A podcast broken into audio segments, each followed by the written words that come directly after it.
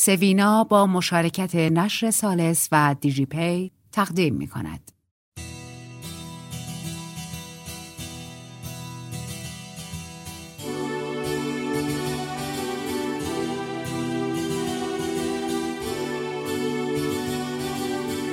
قصه شب سوینا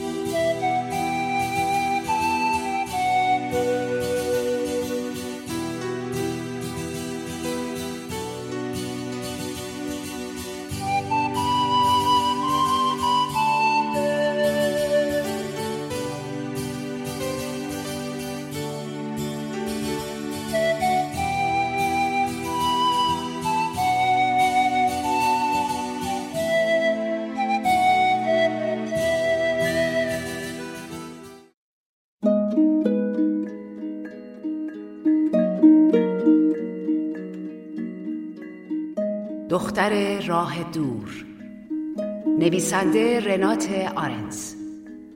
مترجم محشید میر راوی بهناز بستان دوست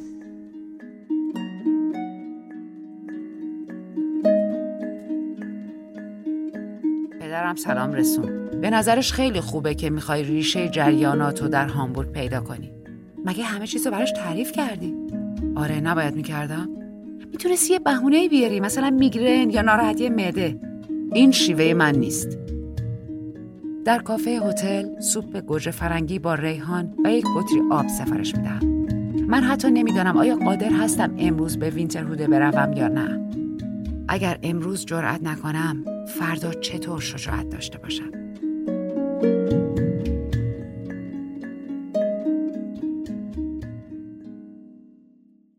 شش خیابان بوسه شماره 29 آ آدرس دوران کودکیم را بدون زحمت به مسیریاب می دهم. نه اینطوری خیلی سریع می رسم. باید در یک خیابان فرعی پارک کنم و باقی راه را پیاده بروم. برای به خاطر آوردن نام ها نیاز به زمان زیادی ندارم. خیابان کروسمان، خیابان تیمرمان و خیابان رم. کلودیا در خیابان هیمل زندگی می کرد. حالا مطمئنا در جای دیگری زندگی می کند ولی با این احوال از خیابان هیمل دوری خواهم کرد. وارد ترافیک می شوم. ساعت اصلی ترافیک هامبورگ قابل مقایسه با روم نیست. اینجا و آنجا ساختمان یا چهارراهی برایم آشناست. نزدیک از تابلو قرمز منطقه وینترهوده را رد کنم. قلبم به شدت می تپد. حالا دیگر راه زیادی نمانده است. جای پارکی در خیابان رم پیدا می کنم. مهد کودکم در یکی از این خانه ها بود. درختها چقدر بلند شدند. پیاده می شوم و به اطرافم می نگرم. آهسته به سوی خیابان بوسه می روم. نماهای بازسازی شده در رنگ های روشن، پنجره های جدید و بالکن های مستحکم.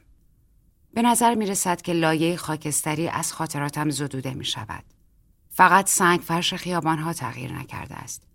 حتما 20 سال پیش هم خانه های زیادی در اینجا بازسازی شده بودند ولی من تصویر آنها را پاک کردم.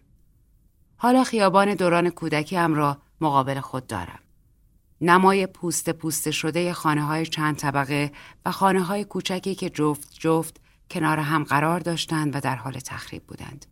پدر بزرگ همیشه می ترسید کارگاه نجاریش را در حیات پشتی و در نیمه خانه خودمان از دست بدهد.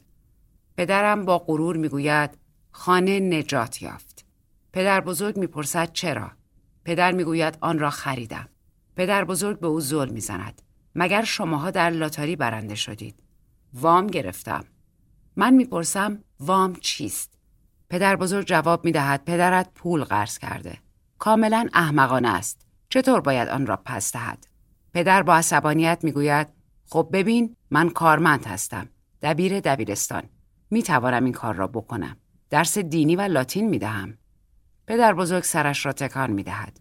باورم نمی شود. مادر می گوید بدون ارث والدینم که امکانش نبود. چشم های پدر بزرگ می درخشند. آهان. خب حالا داریم به داستان نزدیکتر می شویم. فریاد می زنم. کدام داستان؟ پدر خشمگین می گوید حالا مدام وسط حرف همه نپر. مادر می‌پرسد یعنی اصلا خوشحال نیستی؟ پدر بزرگ اخم می کند.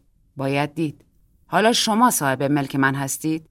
پدر با حرکت سر جواب مثبت می دهد. فکر کردیم همان مقداری که تا حالا می پرداختی بپردازی. پدر بزرگ به پسرم همین هم مانده. میستم و به راست نگاه می کنم. آنجاست. پنجره های با قاب چوبی و کنگره شیروانی گشکاری شده. بوتوهای روز تا طبقه اول رسیدند. از خیابان رد می شوم و جلوی حصار می رسم. به باغچه رسیدگی نشده و پر از گیاه است. نایلون چیپس و قوطی های نوشابه روی چمنهای کوتاه نشده افتاده. در کنار ورودی خانه بسته است. می‌تونم کمکتون کنم؟ برمیگردم. زن جوانی که نوزادی در آغوش دارد مقابلم ایستاده است. دختر کوچکی که کنارش ایستاده بی صبرانه منتظر است. ممنونم من زن جوان توضیح می دهد. ما تو خونه بغلی زندگی می کنیم. دختر کوچک فریاد می زند. من امروز یه دونه همستر گرفتم. می‌گویم چه عالی. ماهاست که امیدواریم کسی بیاد به وضعیت اینجا رسیدگی کنه. می‌پرسم مگه چه اتفاقی افتاده؟ زن جوان ناگهان بدبین می شود. نمی‌دونم می‌تونم در این مورد با شما صحبت کنم یا نه شما رو نمی‌شناسم. اسم من یودیت ولتیه. خبرنگاری؟ نه. دختر کوچک داد می‌زند. می‌خوام همسترم از ماشین بیارم. همین حالا میری میاریم. در این لحظه نوزاد شروع به گریه می‌کند. من توی خونه بزرگ شدم. واقعا؟ زن جوان با تعجب به من نگاه می‌کند. دختر کوچک می‌پرسد تو خانم ولف رو می‌شناسی؟ سرم را تکان می‌دهم که بله. اون مامانته؟ بله. یه ماشین اونو برد با چراغای آبی و آژیر. گلویم میسوزد. زن جوان می‌گوید احتمالا ماه آفریل بود ما نمی‌دونستیم باید با کی تماس بگیریم. آرام می‌پرسم آقای ولف چی؟ دختر کوچک فریاد می‌زند ما اونو نمی‌شناسیم. ما تازه دو سال اومدیم اینجا زندگی می‌کنیم. زن جوان سر نوزاد گریان را نوازش می‌کند. می‌دونین اونو به کدوم بیمارستان بردن؟ نه ولی اگه زنده باشه قاعدتا باید توی آسایشگاه باشه. آره. دختر کوچک می‌پرسد چرا زودتر نیومدی؟ زن جوان می‌گوید لئونی حالا میریم همسترتو بیاریم و نوزاد را به خود میفشارد. کلید خونه مادر منو دارین؟ سرش را به علامت نفی تکان می‌دهد. کسی رو می‌شناسین که کلید داشته باشه؟ نه تازه اگرم بشناسم خب کسی نمی‌دونه آیا مادر شما خوشحال میشه که شما وارد خونش بشین یا نه من متوجه بدبینی شما هستم فقط کاش نقطه شروع داشتم لئونی با چشمهای درشت و کنجکاوش به من نگاه می‌کند و می‌گوید مامان تو آخرین بار کی دیدی؟ بیست سال پیش مادرش می‌گوید بیا لئونی یک بار دیگر برمیگردد و به من نگاه می کند. اخم کرده است. این گفتگو را فراموش نخواهد کرد. دوست دارم به او بگویم که سنگدل نیستم. کوله پشتیم را میبندم. امیدوارم مادر زودتر از مدرسه نیاید. برای آخرین مرتبه به تخت، کمد، میز تحریر، کتابها، پسترها، دستگاه استریو و حیوانات پارچه‌ای نگاه می‌کنم. شیر کوچک را در دست می‌گیرم. اولین هدیه یوهانس است. ما هیچ شانسی نداشتیم. کسی یادداشت‌های روزانه را پیدا نخواهد کرد. آتش پارک شهر آنها را در یک چشم به هم زدن سوزاند. پنج سال تمام همه چیز را نوشتم. دیگر هرگز این کار را نخواهم کرد. دلم برای اتاقم تنگ خواهد شد. فقط برای اتاقم و نه هیچ چیز دیگر. از پله ها پایین می روم. ناگهان مادر در مقابلم می ایستد. کجا می خواهی بروی؟ هنوز نمی‌دانم. نمی شود که همینطور بروی. چرا نمی شود؟ حالا که همه چیز تمام شده است؟ بله دقیقا یودیت تلاش می کند بازوی مرا بگیرد او را کنار می‌زنم نه ماه تمام مرا در آغوش نکشید حالا دیر شده است بچه جان نمی توانی این بلا را بر سر من بیاوری بدون تو چه باید بکنم هیچ به این فکر کرده ای که تو چه بلایی سر من آوردی پدرت و من فقط بهترین ها را برایت می‌خواستیم البته او می‌دانست بهترین چیز برای من چیست و تو هم سکوت کردی. اگر بروی به پلیس اطلاع می‌دهم. تو حتی به سن قانونی نرسیده ای. بعد چه می‌خواهی به آنها بگویی؟ دخترم با یک کوله پشتی خانه را ترک کرده است. لطفا او را دستگیر کنید. مرا مسخره نکن. بگذار رد شوم. قول بده که برمیگردی. امروز فردا یا هفته آینده. من هیچ قولی نمی‌دهم. مادر شروع به گریه می کند. در را باز می کنم و بدون اینکه برگردم می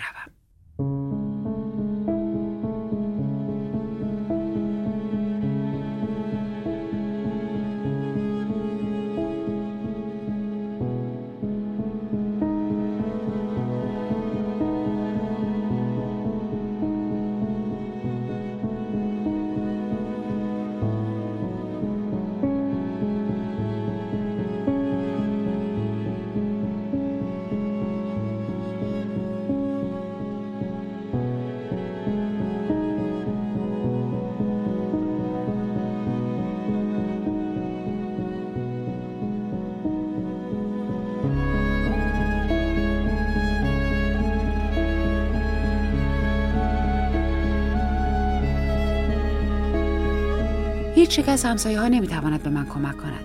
رفتارشان معدبانه و سرد است.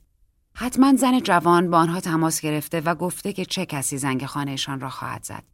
تصورش را بکنید که دختر آنها 20 سال تمام به اینجا نیامده. راستی آقای ولف چه شده؟ مرده. بله فکرش را می‌کردم. کنار پنجره هایشان ایستادند و مرا تماشا می‌کنند. نه در اینجا دیگر نمی‌توانم چیزی را جبران کنم.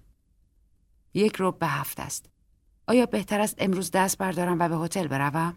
فردا صبح زود به بیمارستان ها و آسایشگاه دوروبر زنگ می‌زنم. باید در جایی مدارکی وجود داشته باشد که مادر حالا کجاست یا تا وقتی از دنیا نرفته کجا بوده است. در امتداد خیابان تیمرمان راه می‌روم. اولین معلم من در شماره 21 که همین خیابان زندگی می‌کرد. همکار مادرم بود. خانم اشتفن. دوستش داشتم. مسنتر. بسیار مسنتر از مادر بود. احتمالا حالا دیگر زنده نیست. به زنگ ها نگاه می کنم اشتفن. یعنی چیزی می داند؟ با هم دوست نبودند. زنگ را می‌زنم و منتظر میمانم. صدای لرزانی می‌پرسد. کیه؟ میبخشید مزاحم شم. اسم من یودیت ولتیه. شما بیشتر از سی سال پیش معلم من در دبستان بودید. اون موقع اسم من اسم خانوادگی من ولف بود. یودیت ولف بله بله سکوت تلاش می‌کند مرا به خاطر بیاورد حتما در زندگیش هزاران شاگرد داشته است شاید فراموشی دارد و دیگر به خاطر نمیآورد که دهها سال معلم بوده است یا از اینکه سر و اینجا پیدا شده عصبانی است بفرمایین من طبقه اول زندگی می کنم. در بازکن صدا می کند. وارد راه پله می شوم. تکیه داده به واکر. مقابل در آپارتمان منتظر من است. وحشت می‌کنم. خانم اشتفن توپل تبدیل به موجودی لاغر با گونه های استخوانی شده است. از موهای پرپشت و قهوه او چند طور موی سفید که به زردی می‌زند باقی مانده که در پشت سر به صورت گوجه کوچک جمع شده است. اما چشمهای آبی او مثل قدیم می درخشد. یودیت دستش را به سوی من دراز می کند. شبیه یک کیسه پر از استخوان کوچک است. می ترسم باعث دردش شوم. تو اتاق نشیمن میشینیم. دنبالش در راه را می‌روم. در کودکی هرگز به آپارتمانش نرفته بودم. نمی‌دانستم این همه کتاب و تابلو دارد. هنر مدرن است. مبلمانش قدیمی و شاید متعلق به والدین یا پدر بزرگ مادر بزرگش بوده است. یک دست مبل راحتی کمدی تیره با کندکاری روی درهایش و میز تحریر متناسب با آن که یک کره زمین روی آن قرار دارد. یعنی اولین کارنامه مرا پشت این میز نوشته است یودیت دانش آموزی خوش اخلاق است که به خوبی با همه کنار می آید. خانم اشتفن با حرکت دست از من دعوت می کند روی مبل راحتی بنشینم و خودش در صندلی راحتی فرو می رود. می نشینم و به اون نگاه می کنم که با حرکات آهسته میز چای را به سوی خود می کشد. از یک پاش در دو لیوان آب می ریزد. می خواهم کمک کنم ولی با حرکت دست رد می کند. هنوز می‌تونم بفرمایی لیوان را برمیدارم تمام این سالا کجا بودین؟ روم مادرتون همیشه حدس می‌زد که به اونجا رفتین جرعه می نوشد و با دستمالی گوشه دهانش را پاک می کند. خب حالا چرا برگشتین؟ از تلفن کلودیا و تلاشهایم برای کسب اطلاعاتی از همسایه ها تعریف می کنم. خانم اشتفن بدون اینکه نگاه از من بردارد می‌گوید مادرتون ماه آفریل سکته قلبی شدیدی کرد. حالا تو آسایشگاهی در نزدیکی برام کامپ بستریه. اون فلج شده؟ بله. متاسفانه من دیگه نمی‌تونم برم ملاقاتش ولی یکی از همکارای جوانتر گاهی به ملاقاتش میره. همسایه ها شخصی به اسم آقای ولف رو نمی‌شناسن. حدس می‌زنم که خیلی وقته که مرده. سرش را به علامت تایید تکان می‌دهد. پدرتون سکته قلبی کرد دست کم. پنج سال پیش بود. سرگیجه می‌گیرم. فقط برای یک لحظه. دیگر هرگز به من نخواهد گفت که چقدر ناامیدش کردم. مادرتون اون زمان رنج بسیاری کشید. سرزنش در لحن او به وضوح مشخص است. گفتگو دچار وقفه می شود. به کره زمین چشم می دوزم و آرزو می کنم در روم باشم. بالاخره خانم اشتفن می گوید می بینم که ازدواج کردین. بچه هم دارین. باز برای من آب می ریزد. می لرزم. منظورم اینه که از شوهرتون. نه. متاسفم. فضا به سنگینی سرب می شود. بهتر از بلند شوم و بروم. شاغل هستین؟ سرم را تکان می دهم که بله و از شغلم برایش می گویم. علاق من شده است. موضوعات پیچیده را پشت سر گذاشته ایم و حالا گپ می زنیم. ساعت هشت و نیم خداحافظی می کنم. به مادرتون سلام برسونیم. گاهی تلفنی با اون حرف می‌زنین؟ نه. خانم اشرفن دستش را روی بازوی من می‌گذارد دیگه نمی‌تونه حرف بزنه. تلو تلو می‌خورم. خوبه که برگشتین. در خیابان با دو زن برخورد می‌کنم که در حال خندیدنند. یکی می‌گوید مراقب باشین. تا خیابان رم و نزدیک اتومبیلم میدوم. سوار می‌شوم. در را به هم میکوبم و زیر گریه می‌زنم.